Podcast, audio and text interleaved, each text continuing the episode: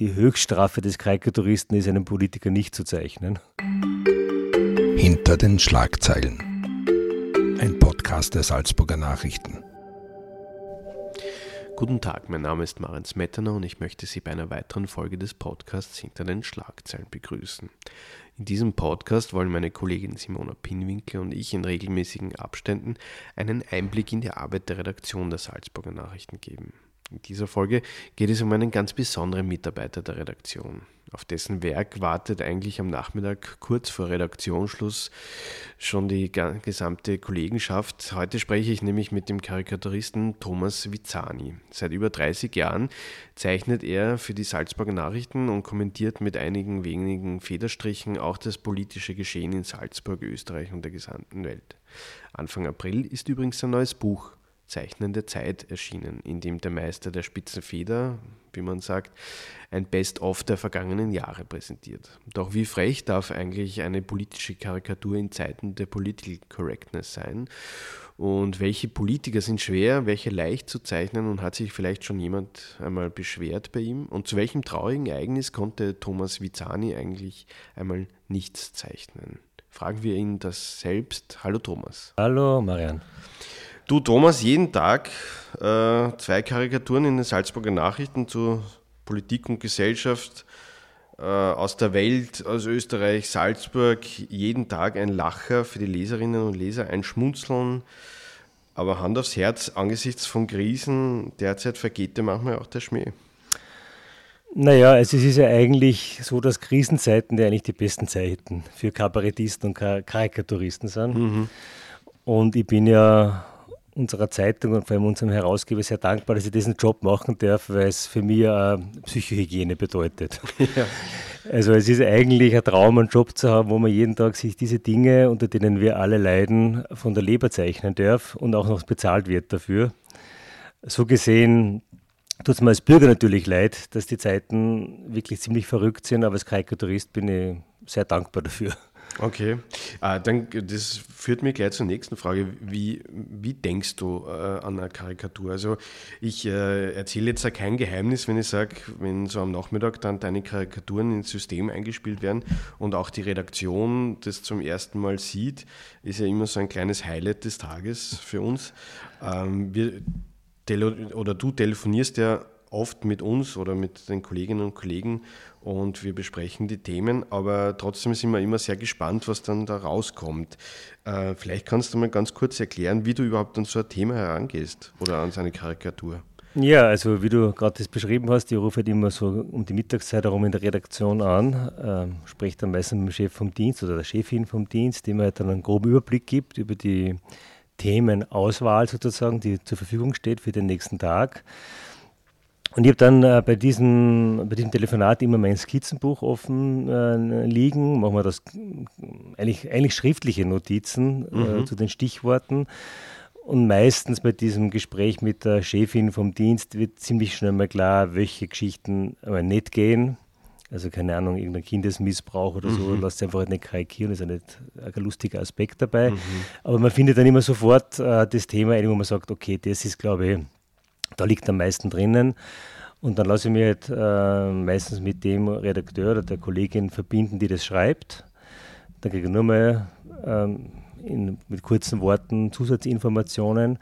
Und sehr oft ist eigentlich so, dass bei dem Erzählen, dem, dem Kurzerzählen dieser Geschichte irgendwelche, irgendein Stichwort fällt, mhm. äh, das dann bei mir irgendein Bild auslöst. Also das ist eigentlich der beste Fall. Wenn je schneller es geht, desto besser wird es eigentlich. Mhm. Also wenn, wenn nicht gleich was kommt, dann, dann kommt immer irgendwas, aber je länger es dauert, äh, desto schlechter wird eigentlich die Karikatur, muss ich eingestehen. Also die Karikatur lebt auch selbst beim Zeichnen schon ein bisschen davon, dass sie möglichst knackig und spontan ist. Okay. Aber wie gesagt, das ist sehr oft eigentlich ein Wort, das irgendwie ein Bild auslöst. Und mehr kann ich dazu eigentlich auch fast nicht sagen. Also ich habe jetzt kein Rezept, wie das mhm. geschieht, aber natürlich nach 35 Jahren Tätigkeit für die Zeitung ähm, entwickelt man wahrscheinlich unbewusst irgendwelche Denkmuster, dass man vielleicht mhm. zwei, dreimal mehr ums Eck denkt als ein Normaldenkender mhm. und dann irgendwie zu schrägen äh, Querverbindungen kommt. Jetzt unter uns hört ja keiner zu, aber gibt es auch äh, Tage, wo da nichts einfällt, was dann Na, also das so professionell ist man dann nach so vielen ja. Jahren. Das, es fällt da immer irgendwas ein, ja. Natürlich ähm, fällt da nicht jeden Tag die geniale Zeichnung ein, muss, das sieht, das sieht der Leser. Ich glaube, wichtig ist, dass man grundsätzlich einmal eine solide Arbeit abliefert, dass es nie peinlich ist. Ja? Mhm. Und, und natürlich freut man sich selber über die Zeichnung, wo man dann selber sagt, heute ist mir echt was besonders gelungen. Mhm. Wobei witzigerweise oft feststelle, hin und wieder ist es so, dass, ich, dass ich mir selber denke, heute ist echt super geworden und dann habe ich eigentlich null Echo drauf. Mhm. Und dann gibt es wieder Tage, wo ich mir denke, okay, lass mal Gnade walten, morgen kann ich wieder was Besseres zeichnen. Äh, und dann kriege ich auch oft Reaktionen drauf, ah, das war aber echt super, was du da gestern gemacht hast. Also okay. äh, ich finde es aber ganz schön, dass es so ist, dass man nicht wirklich genau weiß, wie es ankommen wird, sondern ich, ich mache es einfach so, so gut, wie ich es halt kann. Und äh, manchmal okay. geht es richtig auf, manchmal geht es ein bisschen auf und manchmal ist ja das Gute, dass die Tageszeitung am nächsten Tag wieder alt ist und man eine neue Gelegenheit hat, was Besseres zu machen. Wir haben jeden Tag eine neue Chance. ja, genau, das ist das Schöne an der Tageszeitung. Genau. Äh, wie lange brauchst du für so eine Zeitung eigentlich, äh, Zeichnung? Du, das ist sehr, sehr unterschiedlich. Wie gesagt, das, äh, was ich schon gleich dazu sagen kann, je schneller es geht, desto besser ist es mhm. meistens. Was natürlich nicht gilt für diese Zeichnungen, die am Wochenende immer auf mhm. den Titelseiten sind, die Farbkarikaturen, die sind einfach per se aufwendiger, weil es halt ähm, mehr Arbeitsaufwand ist, diese mhm. Zeichnungen zu kolorieren. Ähm, aber ja, die, die Zeichnungen, die so unter der Woche im Lokalteil beziehungsweise auf der Seite 2 bei uns sind, ich würde sagen im Schnitt so im Schnitt zwei Stunden ungefähr. Mhm. Man kann kürzer sein, kann länger dauern, aber im Schnitt würde ich sagen zwei Stunden. Und für die Farbzeichnungen musst du im Schnitt mindestens drei, wenn nicht vier Stunden rechnen, je nachdem, wie, wie, wie detailverliebt sie ist, wie viele Gesichter da drinnen vorkommen, wie komplex der Bildaufbau ist. Mhm. Aber es sind eigentlich schon sehr unterschiedliche Herangehensweisen zwischen diesen Farbkarikaturen und diesen täglichen, mhm. eher schnellen Schüssen. Wer so ein bisschen die, die ähm, Konkurrenz auch beobachtet, also auch in den anderen Tageszeitungen, der merkt, dass du ja auch ein sehr textlastiger Karikatur, Karikaturist bist. Also du, mhm. äh, du, es verstecken sich sehr oft kleine Wortspiele äh, darin oder äh, manchmal ist auch in der Bildbeschreibung der Kontext dann erst wirklich äh, oder ergibt sich der Witz. Ähm, woher kommt das? Das ist so ein bisschen dein Markenzeichen, oder? Mm, ja, also es kommt einerseits vielleicht aus dem heraus, was ich vorher schon geschildert habe, dass ich auch von den Worten her die Ideen entwickle, also mhm. oder, also, oder mit die Ideen zukommen, sagen wir mal so, weil entwickeln ist ein bisschen hochgestochen in dem Fall. ähm, und natürlich ist es schon so, dass das Wort ja oft auch eine Unterstützung ist ähm, in in, in der Beschreibung der Idee oder, oder um, um ins Thema reinzukommen. Also wenn sie Dinge dann oft zeichnerisch äh, schwieriger darstellen lassen, ist natürlich das Wort oft ein guter Einstieg. Mhm. Ähm, und äh, so gesehen ist es oft auch, auch ein bisschen eine Krücke, aber wenn man die Krücke dann zu was verwandeln kann, was dann dem Ganzen nur ein bisschen ähm, an Spirit gibt, dann ist es ja durchaus legitim. Mhm. Äh, stimmt es, dass eigentlich jede Karikatur ein kleiner politischer Kommentar ist? Also wir blicken ja oft neidisch dann auf die Seite 2, daneben steht ja die Klasse und denken uns, wow, eigentlich den besseren Kommentar hat der Witz nicht geschrieben. Ja, äh. also, also es ist sicher eine Art von Kommentar. Ich glaube, Kommentar beschreibt es ja nicht ganz gut, weil meine, was, ich nicht, was ich nicht sehr gut finde, sind Karikaturen, die so eindeutig irgendeine Meinung abbilden, mm, die dann so mm. in Richtung Propaganda gehen. Also jetzt, jetzt mm, ist ja ein mm. Wahlkampf in Salzburg und ich sehe einige, also so eine Partei zumindest habe ich gesehen, die auch mit Karikaturen äh, ihre mhm. Wahlpropaganda betreibt. Und das sind natürlich immer ziemlich elende Karikaturen, weil, mhm. weil, weil damit irgendwie so ein Statement mit einer Karikatur verbunden wird und das ist dann immer, Karikatur ist ja per se immer eine, doch eine Vereinfachung einer, einer Situation. Und wenn dann der Propaganda nur zu sehr einfach daherkommt, dann ist es meistens eher peinlich. Also ich versuche schon, ich finde am besten die Karikaturen, die irgendwie vielschichtig sind, die halt die Problematik von mehreren Seiten beleuchten. Mhm, mhm. Und was natürlich das Schöne an der Karikatur ist, dass man sich natürlich gewisse Dinge als Karikaturist erlauben darf, die man wahrscheinlich im geschriebenen Wort so nicht schreiben dürfte. Wohl, ja. Ja. Also das ist, weil die Karikatur natürlich per se ein bisschen Interpretationsspielraum äh, zulässt. Äh, das Wort natürlich ist immer eindeutig äh, und da haben wir schon ein bisschen mehr Freiheiten. Wobei ich schon zugestehen muss, äh, leider, also in den letzten Jahren finde ich es schon irgendwie spürbar allgemein, also nicht gerade von unserer Zeitung, sondern mhm. allgemein die Stimmung ist halt so, dass halt äh, der Sinn für Ironie eigentlich immer mehr verloren geht. Mhm. Und das äh, entwickelt sich langsam ein bisschen zu einem Problem für uns Karikaturisten. Mhm. Ist das ja dann wirklich so, also du sprichst das Thema so ein bisschen auch diese, im krassesten Fall dann diese Cancel Culture an und halt diese Debatten und die Political Correctness. Aber ist das so, dass du dann auch mit einer gewissen Beißhemmung zeichnest, dass das so einfließt? Oder? Ja, also meine Frau wirft mir schon vor, dass sie das Gefühl hat, dass ich so eine innere Schere im Kopf habe. Mhm, mhm. ähm, ich kann das jetzt schwer selber beurteilen. Es ist sicher so, dass man, dass man jetzt schon oft zweimal nachdenkt, bevor man was zeichnet. Also, mhm. also wenn es nur plakativ jetzt das äh, schildere, wenn ich jetzt zum Beispiel eine, eine, eine schwarze Person zeichne, mhm dann bist du natürlich als Karikaturist in dem Dilemma, dass du natürlich immer Stereotypen bedienst. Ja? Also ein Schwarzer hat halt in der Karikatur dicke Lippen und irgendwelche mhm. Krauselhaare. Ein Chineser hat halt äh, mhm. Hasenzähne und Schlitzaugen und ein Österreicher hat eine Schnapsnase und eine Wampen. Ja. Ähm, und das wird leider oft von Leuten missverstanden als irgendwie ein plumper Rassismus ich versuche es denen dann irgendwie so zu erklären, dass ich das ganz anders sehe. Ich sehe das fast ein bisschen wie so Figuren in einem Kasperltheater. Mhm, mh. Und im Kasperltheater hat halt auch immer der Kasperl die Zipfelmützen aus und eine lange Nase und die Oma hat einen Dutt und das mhm. Krokodil hat ein Riesenmaul mit vielen Zähnen. Aber wichtig ist ja, welche Geschichte erzähle ich mit diesen Figuren. Ja? Mhm. Und ich kann nicht, wenn ich wenn ich eine gute Geschichte mit diesen Kasperlfiguren erzähle, dann finde ich es durchaus legitim. Wenn natürlich äh, sie die ganze Message darauf reduziert, dass der Schwarze dicke Lippen hat und das ist schon der Schmäh, mhm. dann ist es natürlich zu wenig und dann ist es plump und dann würde ich es auch verurteilen, als, mhm. als mhm. mhm. nicht einmal als Rassismus, sondern einfach als, als, als, als plumpe, schlecht gelungene Karikatur. Mhm, mhm. Ja, das für mich, ja, bitte, und, Aber das, äh, das Problem, was ich immer zunehmend sehe, ist halt einfach, dass den Leuten diese Selbstironie halt auch verloren geht. Ja? Also ähm, irgendwie, es ist halt jeder relativ schnell Opfer und jeder ist beleidigt und mhm. das, das tut mir einfach leid, weil ich denke mal, wenn man mit einem Selbstironie ein bisschen durchs Leben gehen kann, ist ja für einen selbst ja auch äh, meistens ein bisschen einfacher. Ja. Mhm. Aber gibt es nicht auch einen Punkt, wo man sagt, manche Witze oder Karikaturen sind vielleicht wirklich einfach nicht mehr zeitgemäß, weil man halt auch äh, mittlerweile Sachen weiß über die Geschichte von, ich sage jetzt marginalisierten Gruppen zum Beispiel oder unterdrückten Gruppen ähm, und dass sie das nicht mehr so einfach so ja, passt. Es ist, ich meine, natürlich, erstens merke ich da, dass ich halt älter wäre, dass ich nicht mehr der ganz jungen Generation angehöre und dass vielleicht die jungen Menschen diese Karikaturen wirklich nicht mehr zeitgemäß finden. Also das finde ich auf der einen Seite natürlich schon äh, wichtig für mich, darüber nachzudenken und zu schauen, ähm, wo liege da vielleicht wirklich falsch oder wo sind Dinge mhm. einfach, die man, die man zu Recht äh, überdenken und äh, dann ändern sollte.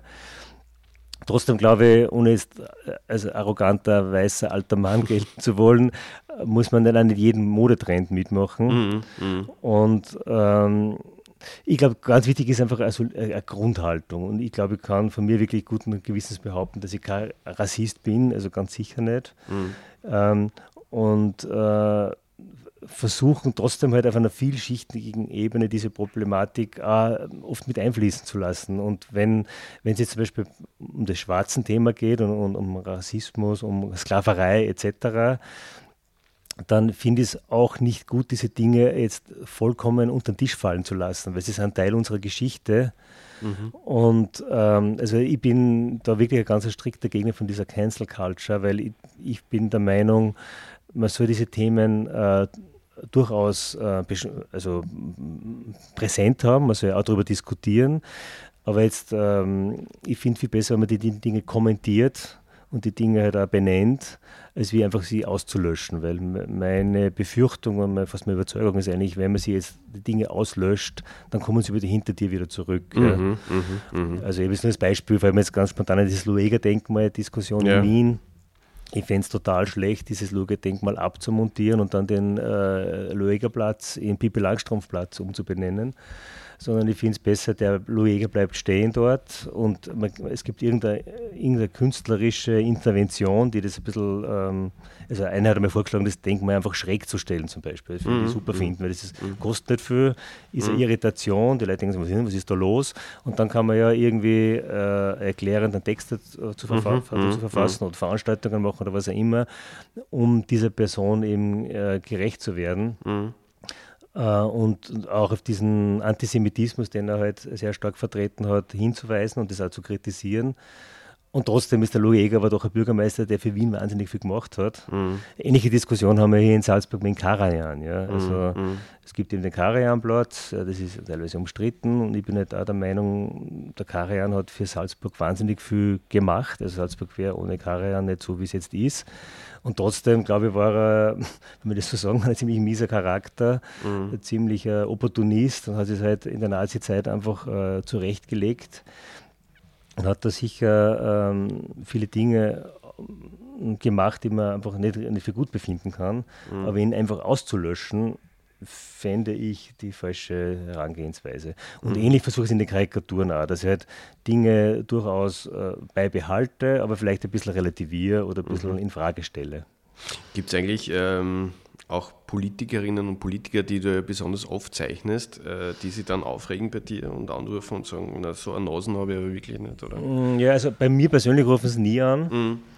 Ähm, ich glaube maximal dann mal beim Chef, vielleicht beim Chefredakteur. Mhm. Das ist wahrscheinlich eh dann die Beschwerdestelle schlechthin. Wobei ich grundsätzlich den, den Eindruck habe, also Politik, von Politikern kommt sehr wenig ähm, negatives Feedback. Also erstens einmal, ich glaube, weil Politiker halt auch so professionell sein, sind, um zu wissen, die Höchststrafe des Karikaturisten ist, einen Politiker nicht zu zeichnen. Mhm, mhm. also jeder Politiker kommt einfach gern vor und selbst in, in der Karikatur besonders, weil ja das dann nochmal, also weil sie ein bisschen herausgehoben sind von, durch die Zeichnung.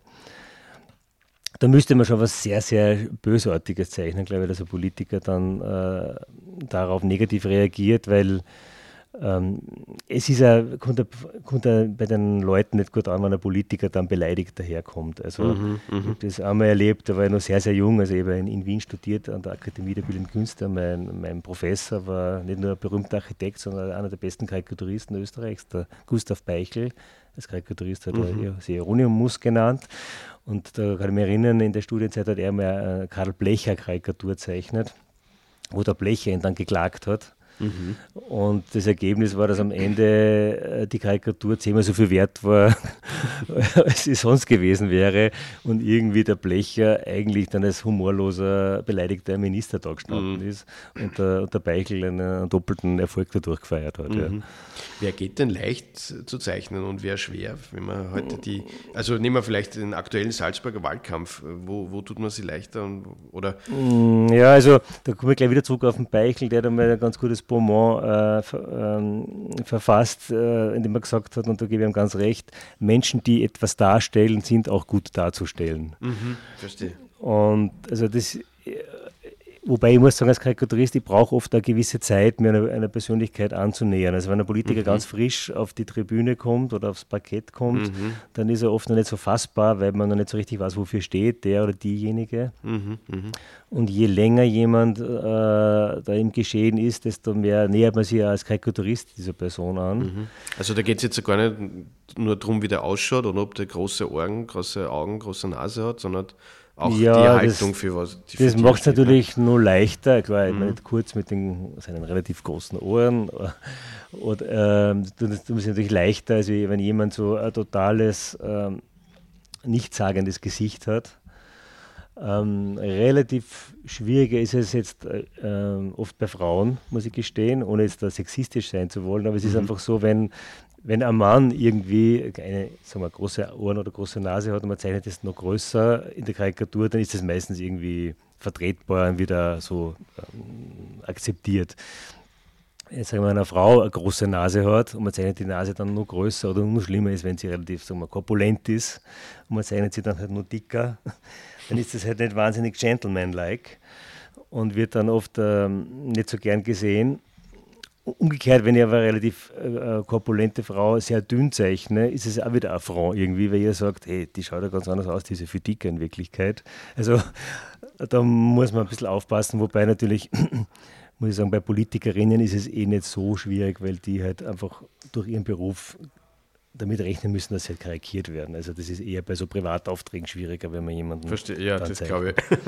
das glaube ich. Äh, welche Karikatur von dir hat denn am meisten Aufsehen erregt? Kannst du dir da ah, das kann ich eigentlich jetzt, wenn ich diese 35 Jahre zurückdenke, fällt mir jetzt spontan nicht einmal so, so richtig ein. Also es ist dann irgendwie, ich kann mich einmal, einmal erinnern, da wir auf einer Titelseite die, die Gabi Burgstaller zeichnet. Mhm. Äh, das war dann schon, wo ihr Stern ein bisschen im Sinken war und sie ist da irgendwie so in, einer, in einem Eis, beim Eislaufen eingebrochen.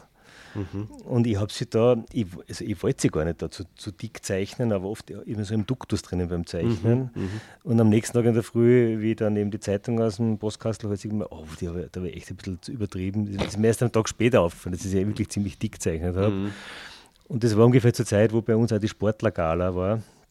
Und da hat es dann geheißen, die Gabi Burgstaller hat ihren Auftritt bei der Sportlergala gecancelt wegen, wegen dieser Karikatur.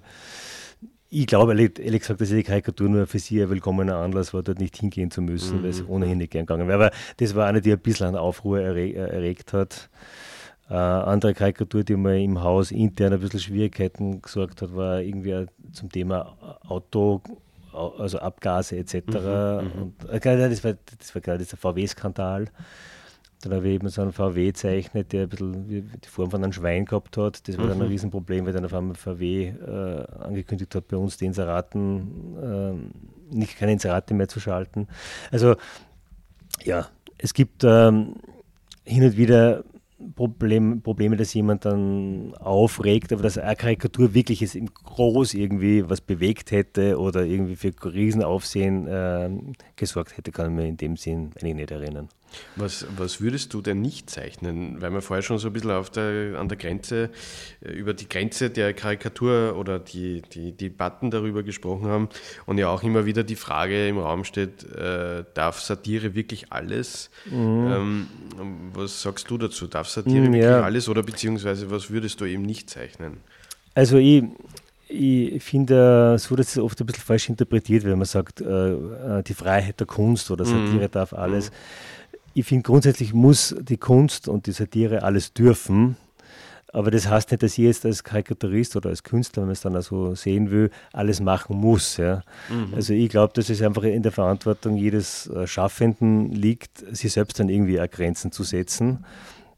Und ich finde es ja zum Beispiel sehr interessant, dass es auch sehr unterschiedliche Traditionen gibt, wenn man da ein bisschen ausholt. Ja. Also zum Beispiel die französische Tradition, die halt mit Charlie Hebdo sozusagen immer äh, prominenter präsentiert wird, die haben halt seit der französischen Revolution eine Tradition, dass sie total kompromisslos mhm. die ärgstmögliche Karikatur jeweils zeichnen. Und die Leute finden das in Frankreich auch super, also mhm. ein mhm. Großteil. In Österreich haben wir ganz eine andere Herangehensweise durch äh, jahrhundertelang äh, Habsburgertum, Katholizismus, Faschismus etc. Ist man in Österreich ein bisschen geschulter, glaube ich, in, von der Tradition her, dass man eher auf eine elegante Art, wie es halt früher notwendig die Zensur umgeht und dadurch ein bisschen einen subtileren Humor schätzt und, und entwickelt hat. Ja. Und ich persönlich, also das ist der Punkt, der gesagt hat, das muss jeder für sich selber entscheiden, wie weitergeht. Ich finde halt einfach Karikaturen, die jetzt nicht verletzend sind, sondern die ein bisschen vielschichtiger sind und vielleicht ein bisschen hintergründiger, einfach die interessanteren und legen wir deswegen wahrscheinlich jetzt auch ein bisschen unbewusst gewisse Grenzen. Also ich würde jetzt nichts zeichnen, wo ich von vornherein weiß, ich, ich beleidige jetzt jemanden einfach mhm. äh, nur um des Beleidigens willen. Ja. Mhm. Oder ich, ich will jetzt auch nicht jemanden so richtig bloßstellen, äh, ich natürlich auch nicht. Natürlich muss eine Karikatur einen gewissen Biss haben, weil sonst wird es einfach fad. Ja. Also da das Gleichgewicht zu finden, finde ich zum Beispiel äh, reizvoll. Ähm, ich konnte aber jetzt nicht sagen, dass ich jetzt ad hoc sage, dieses Thema zeichne ich per se nicht. Also es gibt, zum Glück gibt es eigentlich nichts, das man nicht zeichnen kann. Es gibt, mhm. ich kann mich erinnern, in diesen jetzt, sagen wir mal, zurückdenken, in die 35 Jahre für die SN, hat es wirklich einen einzigen Tag gegeben, wo man echt einmal die, die Tinte in der Feder gestockt ist. Mhm. Das war der, eben der Tag, wo die, das Attentat auf Charlie Hebdo war. Mhm. Mhm kann mich gut erinnern, das war um die Mittagszeit herum, ist die Meldung gekommen und da habe ich jetzt echt mhm. nicht gewusst, was, was soll ich jetzt da zeichnen, weil ich mhm. kannte auch drei Kollegen von denen, die da mhm. umgebracht worden sind. Und da mhm. bin ich dann der Redaktion auch total dankbar, dass wir das eigentlich, glaube ich, super gelös, lösen haben können. Ich, ich kann mich noch erinnern, ja. So einen Text schreiben können, einen kurzen, mhm. was mein, als Karikaturist jetzt meine Gedanken zu so einem, ähm, mhm. zu so einem Extremereignis sind. Und das Schöne war aber dann, dass ich dann am nächsten Tag die Ladehemmung wieder weg war und dann ging es auch wieder was zu zeichnen. Also mhm es ist sowieso wahrscheinlich, wenn man so selbst betroffen ist von einer Sache, ist eh nie Natürlich, gut, was darüber ja. zu zeichnen. Also wahrscheinlich auch ähnlich als Redakteur, so Betroffenheitsjournalismus ist nicht, nicht wirklich gut. Das stimmt, ja. Ähm, hast du, du selbst jemals karikiert? Ja, ja, hin und wieder schon. Ich, ich weiß zwar nicht, ob das gelungen ist oder nicht, ich kann das selber schwer beurteilen, okay. aber hin und wieder also sehr, sehr selten, aber kommt man dann selber in den eigenen Zeichnungen auch schon irgendwie vor. Verstehe. Mhm. Äh, wie, wie bist du eigentlich zu dem, zu dem Beruf gekommen? Wie wird man Charakter? Ja, wie, ich weiß nicht, wie es bei dir oder bei unseren Zuhörern ist. In meinem Leben ist es so, dass eigentlich die wichtigen Dinge irgendwie mal passiert sind, ohne dass mhm. es geplant war. Und äh, noch, ich kann wirklich sagen, die Tätigkeit als Karikaturist ist wirklich eines der größten Geschenke in meinem Leben, die mir passiert ist, weil es, ich habe als Kind schon immer gern zeichnet, aber ich habe nie daran gedacht, jemals Karikaturist zu werden. Also ich habe halt äh, immer vom Helmut Hütter die Karikaturen gesehen in der SN, weil meine Eltern auch schon mhm. lang, lang längstjährige SN-Leser sind. Natürlich als Kind das eigentlich politisch eigentlich fast nie verstanden, worum es da ging, aber das hat mich irgendwie fasziniert. Und ich bin da wirklich einfach hineingestolpert. Also ich habe halt ähm, schon dann in der, in der Schule ab zu die Lehrer karikiert und mhm. habe aber nie gedacht, dass es jemals ein Beruf eigentlich sein könnte. Und es gibt ja zum Glück, muss ich sagen, es gibt ja keine Schule für Karikaturisten. Das ist keine klassische Ausbildung. Deswegen äh, glaube ich ja, ist ja die Karikatur, Karikatur eines der Gebiete, die so wahnsinnig vielfältig sind. Also wir haben zum Beispiel das Karikaturmuseum Greimsfort, was ich nur jedem mhm. empfehlen kann. Ja, ist toll, das sind oft so Gemeinschaftsausstellungen verschiedenster Zeichner. Es ist wirklich immer verblüffend, wie unterschiedlich die Ausdrucksmittel, die Techniken, die Herangehensweisen sind. Und das erkläre ich mir ein bisschen auch daraus, dass eben alle diese Karikaturisten irgendwie Individualisten sind, die das nie so wirklich gelernt haben, sondern halt irgendwie jeder auf seine Art da in diesen Beruf hineingestolpert ist. Und bei mir war es so, dass wir haben halt, die SN haben halt äh, schon in den 80er Jahren zwei Zeichner gehabt damals. Also den Helmut Hütter, der wirklich einer der größten Karikaturisten, finde ich, war Österreichs. Und dann auch den Helmut Vogel, der auch sehr gut war. Der hat, Helmut Vogel hat halt lokal Karikatur zeichnet. Mhm. Der Hütter hat halt die nationale und internationale Politik abdeckt. Und der Vogel ist dann abgeworben worden von Konkurrenten. Und ich, zufälligerweise habe ich den zwei Wochen vorher kennengelernt. Und dann wurde halt hier im Haus gefragt, wenn du schon desertierst und überläufst, äh, hast du wenigstens jemanden, der deinen Job bei uns übernehmen kann. Und er hat mir dann vorgeschlagen und das war, ich war damals 18. Ja, ist mir einfach passiert und zu einem ganz einem wichtigen Teil meines Lebens einfach geworden. Okay. Weißt du schon, was du heute zeichnest? Äh, nein, noch nicht. Also ich, wir sind jetzt am Vormittag. Ich werde am genau. Mittag wieder in der Redaktion anrufen. Ähm, mit den Lokalisten haben wir schon kurz gesprochen, weil ich kurz bei der Redaktionskonferenz vorbei äh, gekommen bin, aber die wissen es auch noch nicht ganz genau, weil die Zeitung erst eingeteilt werden muss und es sind einige Kollegen bei Pressekonferenzen, da weiß man noch nicht, was die jetzt dann noch in die Redaktion bringen. Also spätestens um eins werde ich es dann wissen. Es und das ist für spannend. mich immer sehr schön, dass es irgendwie, das ist für mich immer spannend. Was ist es dann? Und was auch super ist bei diesem Job ist, wenn es dann nämlich fertig ist und äh, durchgeschickt ist in die Redaktion, dann ist es auch erledigt. Ja. Also wir fragen dann oft, beim, wenn man so Abendeinladungen hat, die Leute, ja, was haben sie denn heute zeichnet? Und ich muss gestehen, mir fällt es oft nicht mehr ein, weil es einfach dann wirklich gecancelt ist irgendwie, also zum Thema Cancel Culture. So schließt sich der Kreis. Und ich bin sehr gespannt, was wir von dir in den nächsten Tagen auch zum Salzburger Wahlkampf dann in der Zeitung sehen. Thomas, herzlichen Dank ja, das Gespräch. Sogar ganz herzlichen Dank für die Möglichkeit und war total nett. Danke. Gell? Das war ein Podcast der Salzburger Nachrichten. Redaktion Simona Pinwinkler und Marian Smetana. Wenn Sie mehr wissen wollen, besuchen Sie uns im Internet auf www.sn.at.